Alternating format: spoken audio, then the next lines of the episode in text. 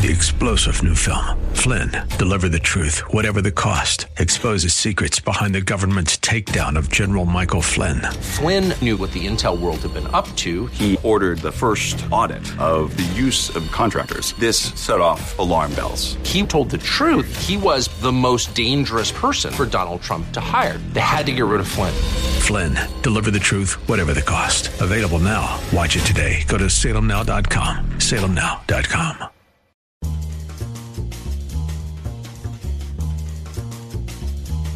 Today on the Town Hall Review with Hugh Hewitt, brought to you in partnership with the Pepperdine Graduate School of Public Policy.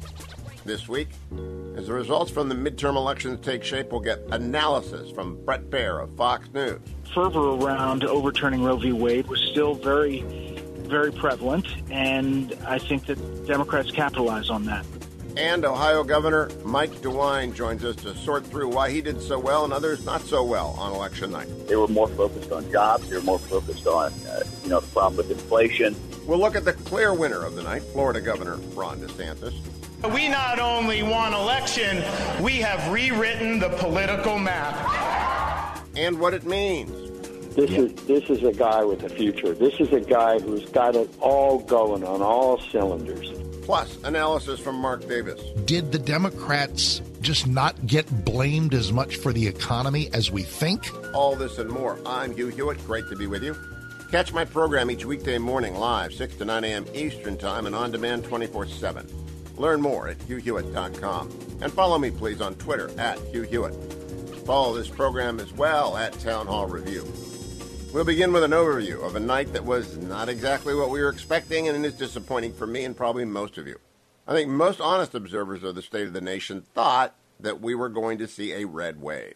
I was confident, indeed overconfident, it turns out. Elections are strange things. Our nation is pretty well evenly divided, bitterly polarized on many issues. Bret Baier is no stranger to elections that take strange turns. The Fox News anchor was a guest on my program the story itself um, for Republicans was not as good as I think a lot of people thought. Um, but it may turn out um, that they at least have a path to control of two houses. So Kevin McCarthy has his work cut out for him. What do you think will happen there? Well, I think you know with a larger spread, McCarthy's job got a, would get a little easier uh, because it's narrow. Republicans have a tradition of, of not making it easy on speakers with narrow uh, majorities, as opposed to Democrats who seem to herd the cats a little bit better.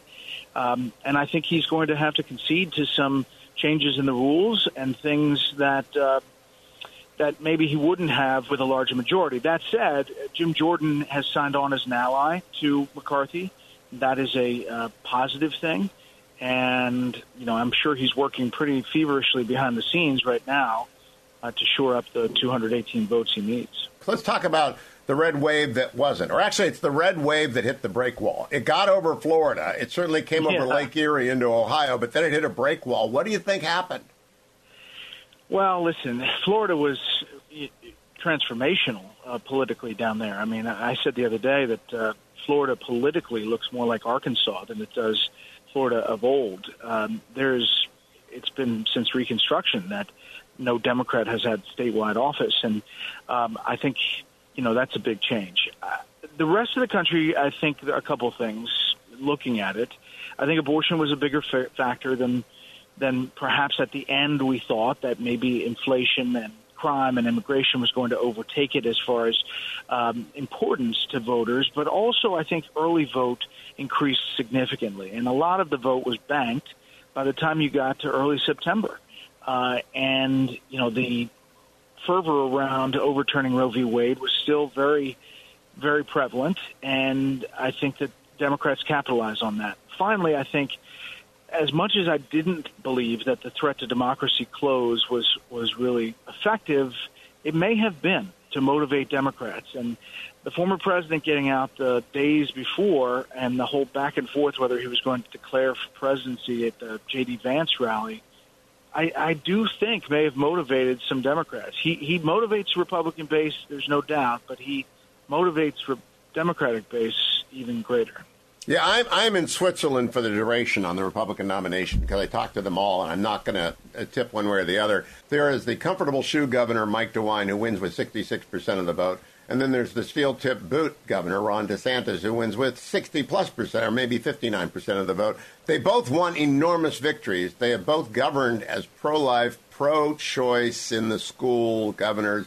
What do you what do you make of the style? Maybe doesn't tell us much. What matters is being competent. I think that that's the bottom line: competence, effectiveness, delivering. You know, actually delivering um, action. Uh, you look at Brian Kemp, who had a very successful election night um, and has done a number of things that he got hammered for publicly on the mainstream media, including um, leading the charge on the change of the Georgia uh, law for voting called Jim Crow 2.0, which, uh, you know, clearly did not affect turnout. Uh, turnout was the highest it had been in Georgia for a midterm. Um, so, uh, you know, you could point around the country where a number of governors who have succeeded uh, in in doing things were were reelected. Now, Bret, I would love to obviously start talking to uh, the former president and the current governor on a stage anywhere. Plus, I think the former Secretary of State, the former governor of Maryland, we have a lot of Republicans are going to be. I would like them to start talking on stages earlier rather than later to you, to me, to everyone. Do you think that's going to happen, or are they going to hang back? You know, we're going to engage uh, and offer town halls and all kinds of different opportunities for them. What I fear, Hugh, is that this cycle, more than any other that I've seen before, more and more candidates on both sides of the aisle chose not to engage. Do you know how many conversations we had with Democrats and Republicans about debates, about town halls, about one on one back to back interviews? Most of them, well, I'd say almost all of them, said no. We got J.D. Vance and uh, Tim Ryan to do it in Ohio, uh, but everything else came up short. And I fear that in the wake of you know Joe Biden's COVID run for president, that more and more people think less is more uh, as far as engaging and letting ads talk for them. Um, I hope that's not the case, but hopefully you can help me get them on stage. Well, you know, uh, Bret, what I think is going to matter the most is that people be assured of a fair shake. And you gave that to those guys. And I know both JD and Tim, and it was a fair shake debate. I think Raphael Warnock and, and Herschel aren't going to meet again. I don't think so. But if they did, you would be the guy. You th- did you ask Warnock on? Did he ever uh, agree? Never came on. Never came on for an interview. You know, Mark Kelly never came on for an interview. Um, Katie Hobbs obviously turned down all the debate requests and interview requests. So I agree. And you know, we've offered again to the Warnock folks and to the Walker folks, we'd be happy to do you know a town hall, a you know, Q and A, whatever you think. I, I listen. I think it's important that these politicians answer more questions, but they, I think, you know, would prefer cautiousness, uh, and I'm, I don't think that's to the benefit of the voter. There were some clear winners on election night. One of them comes from my home state of Ohio, where Governor Mike DeWine cruised to reelection and carried along J.D. Vance along with him. Governor DeWine caught up with me on Thursday as we sorted through the national results and the years ahead. Governor, um, you're very pro life. You've signed the heartbeat bill. I'm sure you will sign whatever pro life legislation you work on with the Ohio legislature. Why did abortion not hurt you and and did obviously hurt Republicans in other places. You, know, Hugh, I did have people, uh, and you know, one of the things that I love about campaigning is you just get out there and see people. And you know, I, I Brand I stood in front of the Browns Bengals game the Monday night, and you just see literally thousands of people talk to hundreds and hundreds of them, uh, and we did that all over the state. I think it did. I mean, I think you have some people who, you know, came up to me and said, Mike, I like the way you've run the state. I like your focus on education. I like what you did during the pandemic, whatever. And but I, I, I can't vote for you because you know of your of your position on abortion. So there was certainly were those people, but I also had people come up to me who you know who said uh, you know that they were uh, independent or Democrat who never never mentioned abortion at all and said, look, I'm going to vote for you. I think you've been a been a strong governor. So uh, I think that a lot of people who uh, it might have been an issue for them, and they may not have liked, uh, you know, my position, my pro-life position, but they were more focused on jobs. They were more focused on, uh, you know, the problem with inflation, our focus on education. Uh, keeping kids in Ohio, making sure there's jobs for kids in Ohio. All of those things, I think, resonated uh, very well. And I, I think there is, if you can look around the country with different, uh, particularly governor's races, where uh, Republicans did, you know, very, very well. And I think many times it was because people said, look, they're, they're getting the job done. They're just out there every day. They're conservative. Uh, they're fiscally responsible. Uh, and they're also really focused on the future and investing in, in, in the people of the state. And that's one of the things I've constantly talk about. We're investing in our own people. We're investing in our infrastructure. Ohio's on the move. Now, the two, the two who won big are you. You're the comfortable shoes governor, and Ron DeSantis, who's the iron toed boot governor, right? He's, he's out there. And so well, you two both. said that way, but.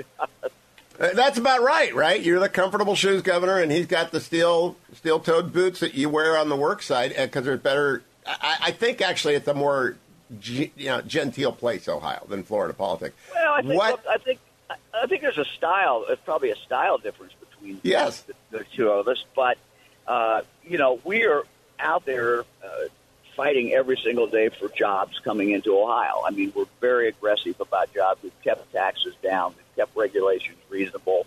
Uh, we've created an environment in Ohio that's conducive for jobs to grow. And so, you know, I think that uh, while my style may be a little different, uh, you know, I think people like that.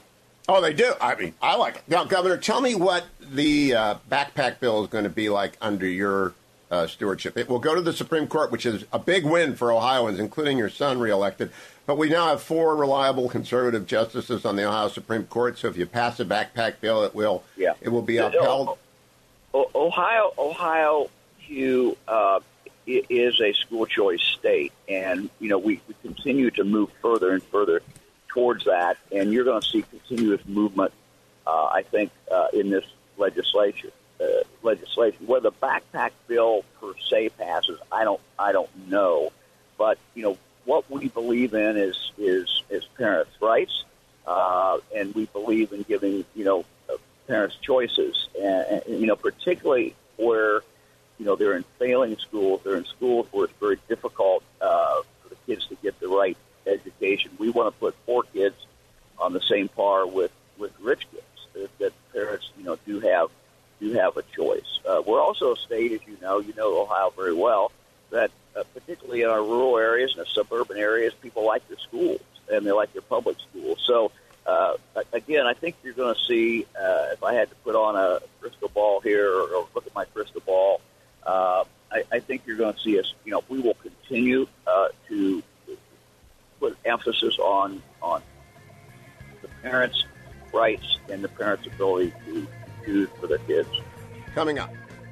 the biggest winner of election night. We not only won election, we have rewritten the political map. Florida Governor Ron DeSantis, when the Town Hall Review with Hugh Hewitt returns in a moment. As the Pepperdine Graduate School of Public Policy enters our 25th anniversary year, we've remained committed to a single truth of world history that ideas have consequences. To understand these ideas and their impact on today's politics and to test them quantitatively requires the unique curriculum we offer on our Malibu, California campus. Apply now for fall classes at pepperdine.edu slash SPP. That's pepperdine.edu slash SPP.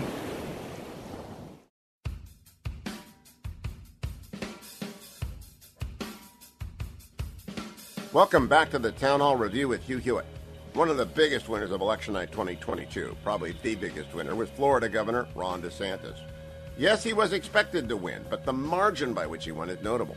He received over 59% of the vote. His competitor, Charlie Crist, received 40%, nearly a 20% margin. Just for context, in 2018, Ron DeSantis beat Andrew Gillum 49.6% to 49.2%, four tenths of 1%. Here's DeSantis on election night. Florida was a refuge of sanity when the world went mad. We stood as a citadel of freedom for people across this country and indeed across the world. We faced attacks. We took the hits. We weathered the storms. But we stood our ground. We did not back down. We had the conviction to guide us, and we had the courage to lead. We made promises.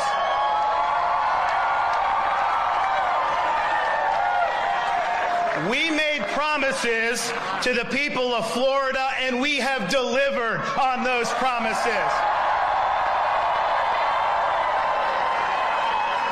And so today, after four years, the people have delivered their verdict. Freedom is here to stay.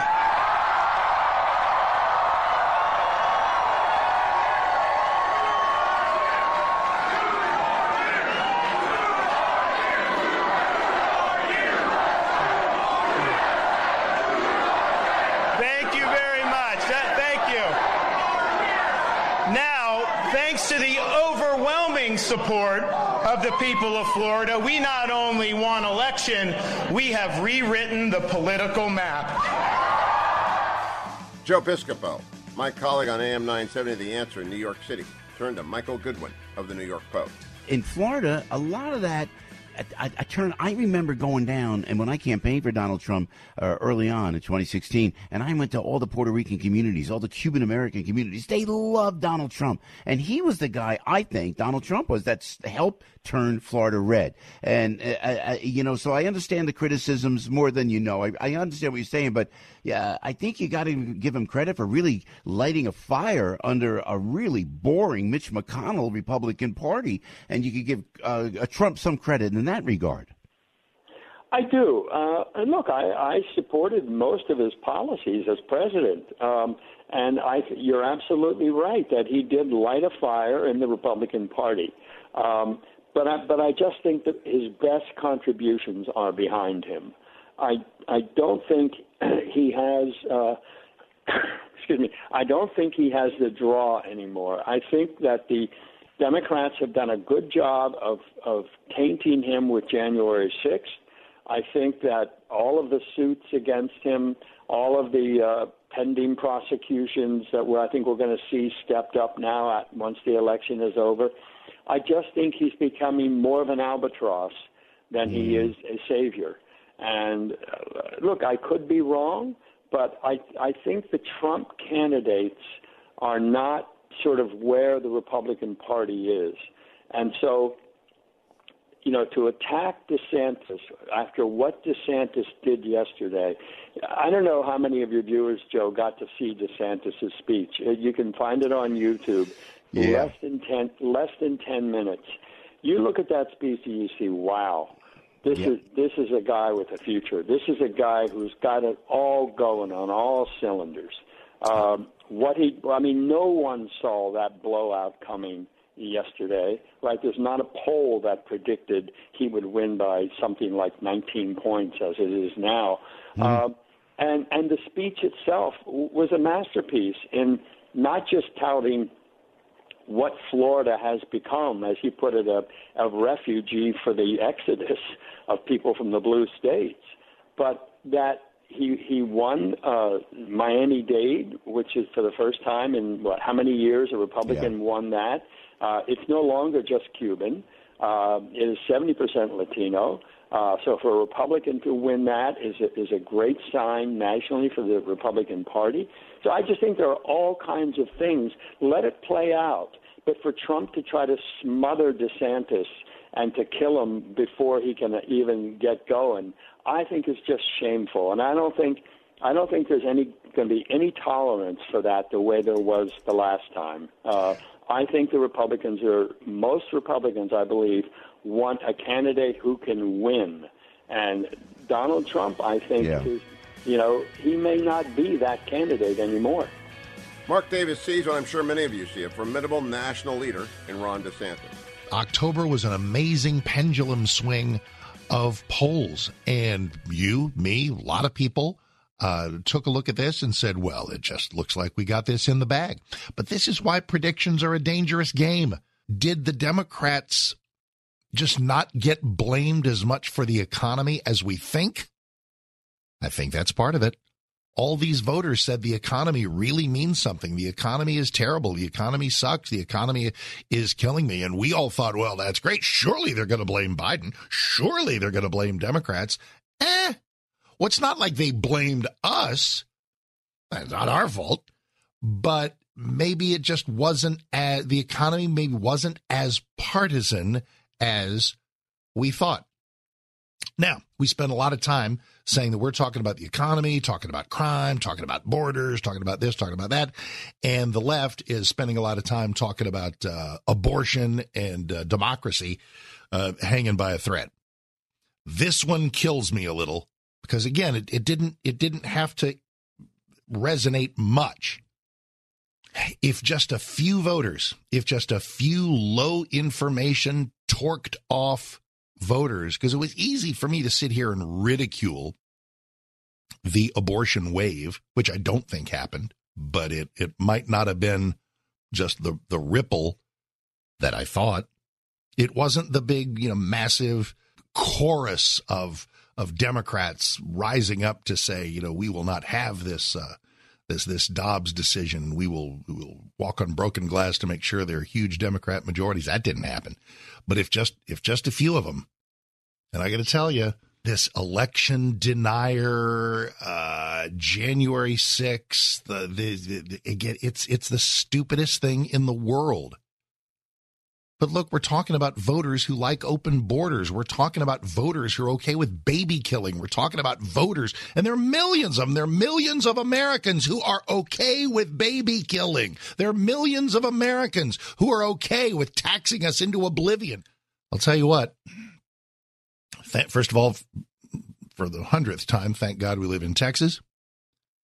And thank God for Florida.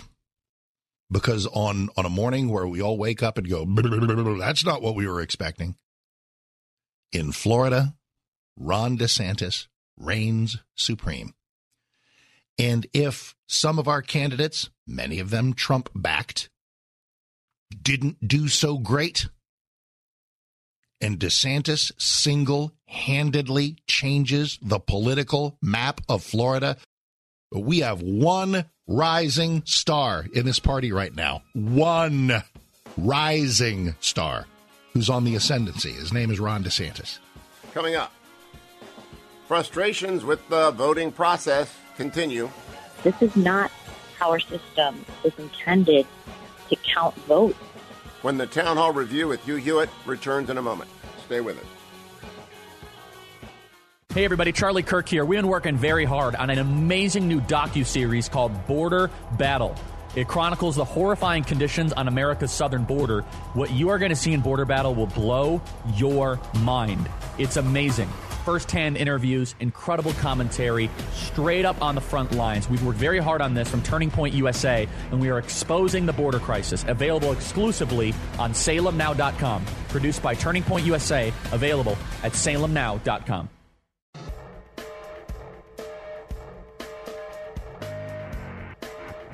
Welcome back to the Town Hall Review with Hugh Hewitt, brought to you in partnership with our sponsor, the Pepperdine Graduate School of Public Policy.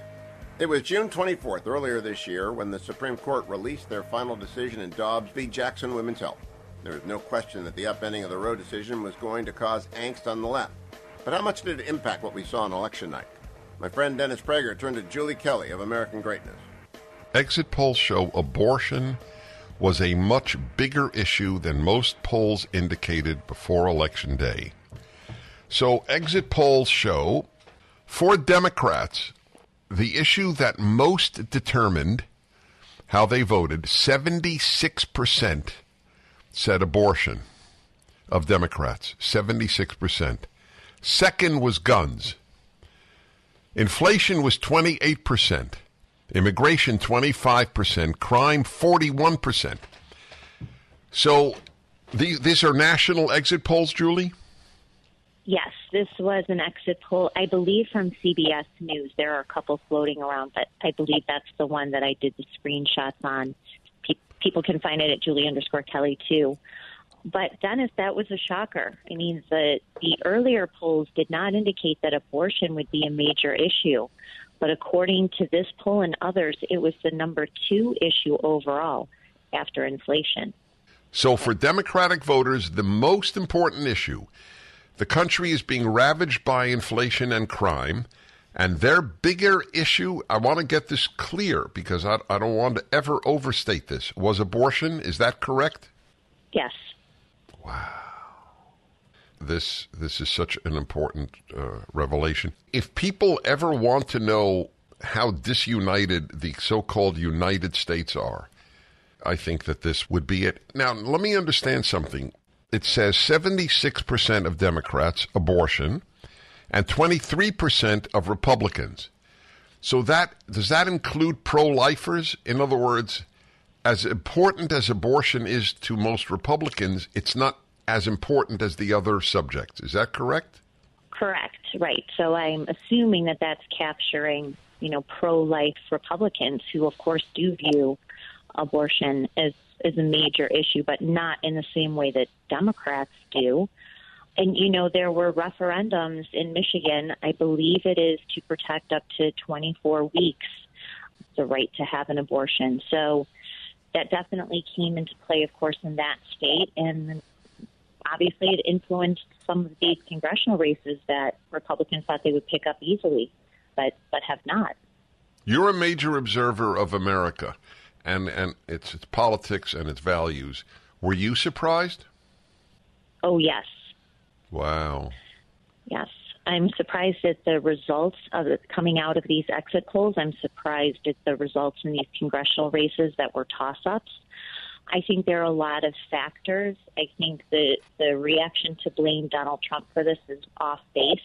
He certainly takes responsibility for a few candidates, but there are a lot of things at play here, Dennis, as you know. And, you know, we do not have a secure, reliable election infrastructure. I mean, we're seeing now it's going to be days, if not weeks, before we get results from Arizona and Nevada. This is not how our system was intended to count votes. And Democrats, of course, know how to exploit all the holes, know how to create the holes, know how to prevent oversight. They're getting big help from big tech oligarchs, Mark Zuckerberg, as we saw in the 2020 election. So this is really a danger. When you talk about a danger to, mo- to democracy, this is the danger that we do not have a safe, secure, reliable, transparent election infrastructure.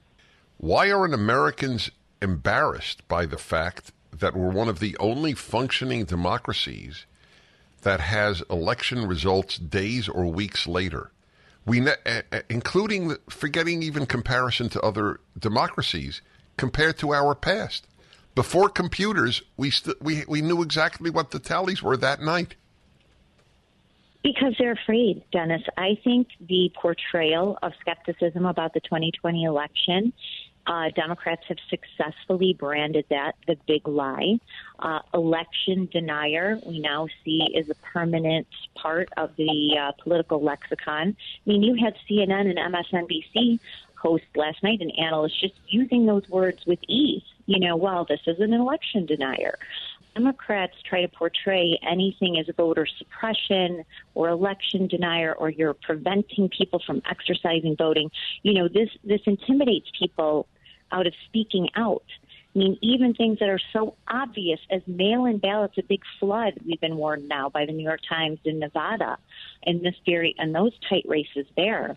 Everyone instinctively knows that that's wrong, and they know how the Democrats historically have exploited things like that. Coming up. When the students talk about politics nowadays, they are more likely to quote somebody on Twitter or TikTok than they are their own parents.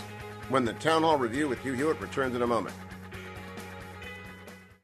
As the Pepperdine Graduate School of Public Policy enters our 25th anniversary year, we've remained committed to a single truth of world history that ideas have consequences. To understand these ideas and their impact on today's politics and to test them quantitatively requires the unique curriculum we offer on our Malibu, California campus. Apply now for fall classes at pepperdine.edu slash SPP. That's pepperdine.edu slash SPP.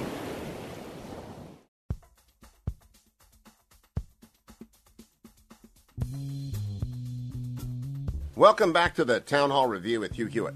One of the reasons I was hoping for a dominating win for the GOP this past week is because we need to seriously beef up our military spending.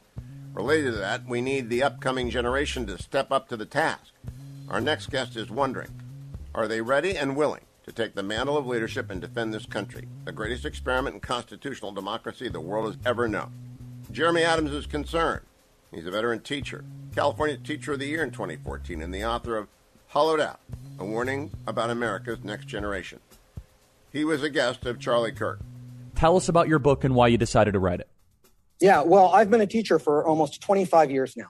And one of the really interesting and, and, unique things about being a teacher is that you start to see things in the classroom that the broader society takes a while to, to figure out. And having taught for 25 years, I'll tell you, in the last five to seven years, there have been some profoundly disturbing changes in the way that my students spend their time, in the way that they look at the country, in their value system, in the way that they look at adulthood. Uh, and this book is really essentially a, a, battle cry. It's me waving my hands in the abyss saying, hey, other adults in America, uh, we have a profound problem here with our young people. And I was, I couldn't agree with you more. This is not a political issue. It is a cultural, yes. spiritual, and moral issue. Uh, our children are literally being hollowed out of the values and the behaviors that typically give life its meaning and its purpose. So tell me, what are you seeing? What is that warning? What is the canary in the coal mine? The problem is that our young people literally are living their lives untethered to adult values, adult responsibilities, adult morals. They spend their time in a way that you and I, and I know you're a bit younger than I am, I'm sorry to say, yeah. but you know, they literally spend nine to 10 hours a day on their cell phone. That's right. And think about that.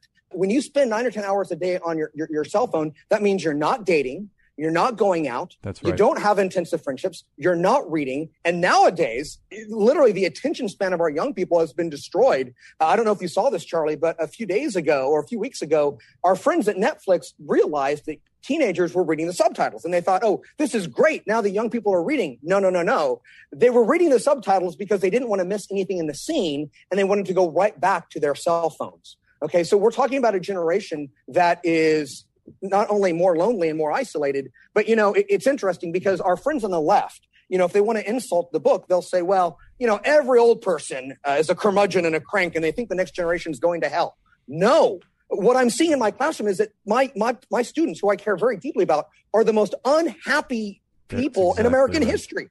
They yes. are depressed. They are isolated. Look at the data. Even the New York Times is doing articles about how young women are going to the ER they're literally going to emergency rooms because their mental health is in crisis. Look at the self harm, look at the rates of suicide. Uh, and of course, it makes sense, Charlie. They don't have the kind of connective tissue that typically gives life its meaning. They, they don't have intensive friendships. They don't go to church. They don't have meals with their parents. And, you know, as you've pointed out before, these problems were here before COVID, you know, and COVID, oh my goodness, just put them on steroids. I mean, amplified them and made them worse.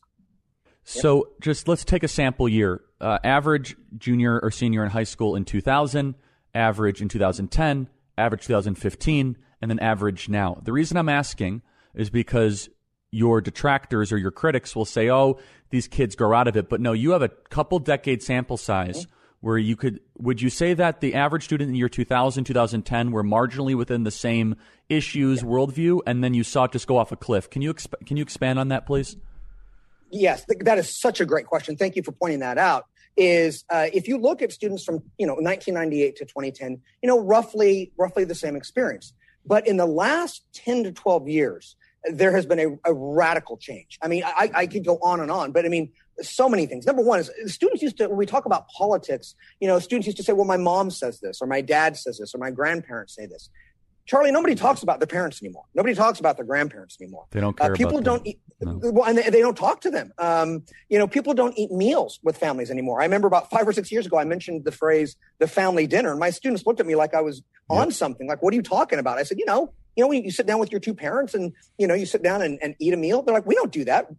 Most of my students, because I live in an impoverished area, most of them uh, have a single parent. They're working multiple jobs. Uh, when they get their dinner, they go to their room and sit on the couch. The kids, they go to their room. I mean, let's be honest. When the students talk about politics nowadays, they are more likely to quote somebody on Twitter or TikTok than they are their own parents. Jeez. But the big, big, big seismic change, and this is the big one cell phones, the technology, has changed everything. It is a I mean, there is a chasm, a grand canyon between, now you said 2015, about 2014, 2015, and today, everything changed. Uh, I mean, if you think about it this way, if you were uh, an alien and you came down and you looked at kids in the year 2010, and then you came back in the year 2022, you would think that we'd evolved to look down all the time, that we now have something that's evolved into our hands. Um, the attention spans are zero. I mean, one of the most disturbing things that I saw last year was that a student at the end of the year said, Mr. Adams, you know, you keep recommending all these great movies for every unit. Like, you know, I was teaching World War II and I'm like, when you get older, you got to watch Schindler's List and Saving Private Ryan.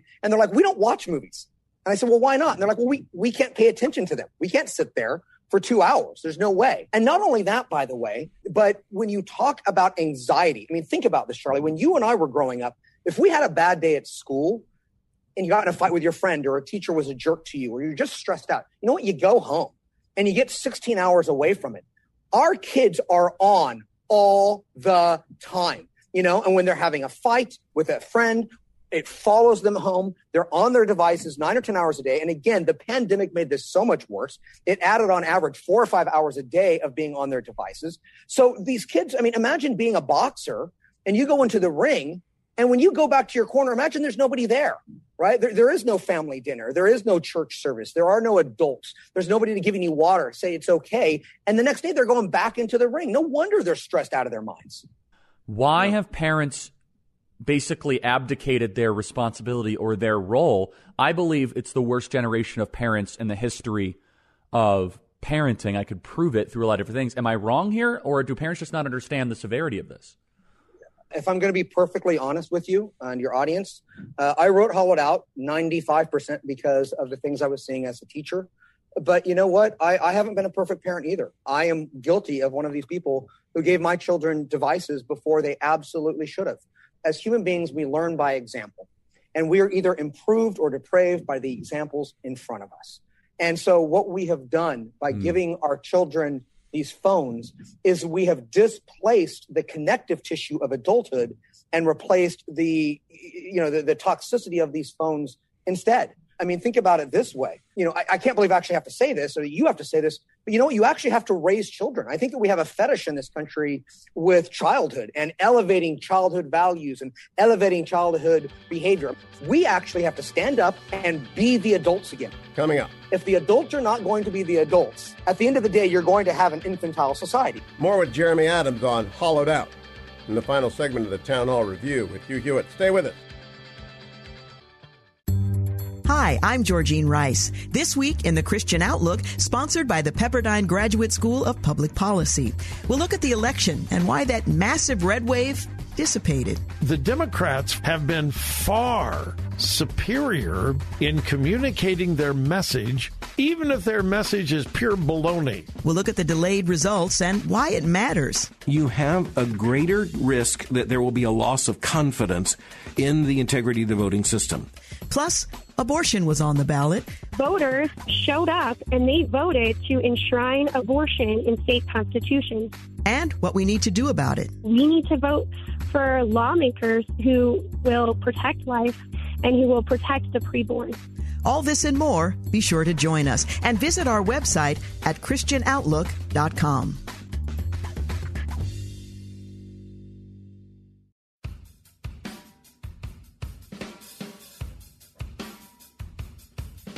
Welcome back to the Town Hall Review with Hugh Hewitt. Let's return for a few more minutes of Charlie Kirk with Jeremy Adams talking about Hollowed Out, a warning about America's next generation. And I love the thesis here when you describe your book. Do teachers have a front row seat to America's decline? In some ways, you are the canary in the coal mine, you're the harbinger, you're the warning of things to come. I mean, so let me ask it this way How does this generation mature? What does this look like 10 years from now, absent immediate intervention. You're trying to say it's really bad. You know, when you look at, you know, essentially the relationships and the institutions that build a civil society, I mean, Aristotle understood that the first family, the first political unit you're ever born into is the family. And when we look at the amount of, you know, family time that young people are spending uh, with their actual family, it is, it, it's less. It really is down to the parent because you know you go to a restaurant and you'll see a family and we my home family we've been guilty of this and we are working on it is you know you sit there in silence. I mean let me let me tell you a quick story about this. So as a teacher about 10 years ago or more than that uh, if you ended the, the day early, said, okay, kids, you know, we're done with the lecture. We got two minutes till the bell rings. You know, do whatever you want to do. You know, the, the class would erupt, right? And kids would just talk and talk and talk and Yes. talk, and they'd be gossiping and flirting. Same with parties. You go to a teenage party, people are loud, they're getting rowdy. Let me tell you something. Nowadays, if you in class early, silence, Charlie. Silence. Nobody is engaging. I went to a teenage party a few years ago to pick up my daughter, and I walk into the room. I expect them to be, you know, yelling, and everybody's in there on the couch looking at their phones. The adults have got to remove it. Again, if the adults are not going to be the adults, at the end of the day, you're going to have an infantile society. I mean, you're talking about what does this look like 10 years from now? We're looking at the fact that they they they don't want to commit to things. They don't particularly think that the country is worth defending.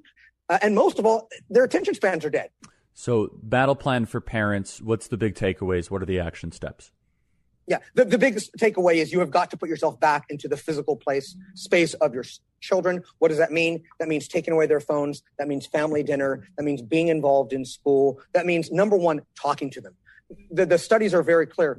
Conversations, even if you're talking about silly stuff, actually talking to your students every day is the number one thing you can do. You have to understand one of the, the, the worst things about, about the COVID uh, lockdown was a lot of our young people forgot how to engage. That kind of the kind of membrane that connects families and connects communities were, were destroyed. Young people aren't going to football games, uh, and you ask them why, and they say, "Well, because it's awkward. I might have to have a conversation with Yep. an adult. They don't like to look you in the eyes as much anymore." So we've got to put ourselves back into the physical spaces. But the other thing I would say, and this I cannot underestimate this em- enough. I mean, you have got to also put yourself back into the moral and spiritual space of our young people. Thank you for joining us today. Town Hall Review is part of the Salem Podcast Network. If you haven't signed up for our podcast yet, why not take a minute to do so? Go to townhallreview.com. Special thanks to executive producer Russell Shubin, producer David Pouchon, Michael Cook, Tim Gantner, Adam Ramsey, and Dwayne Patterson. Let me say thanks once again to our sponsor, the Pepperdine Graduate School of Public Policy. I'm Hugh Hewitt. Thank you.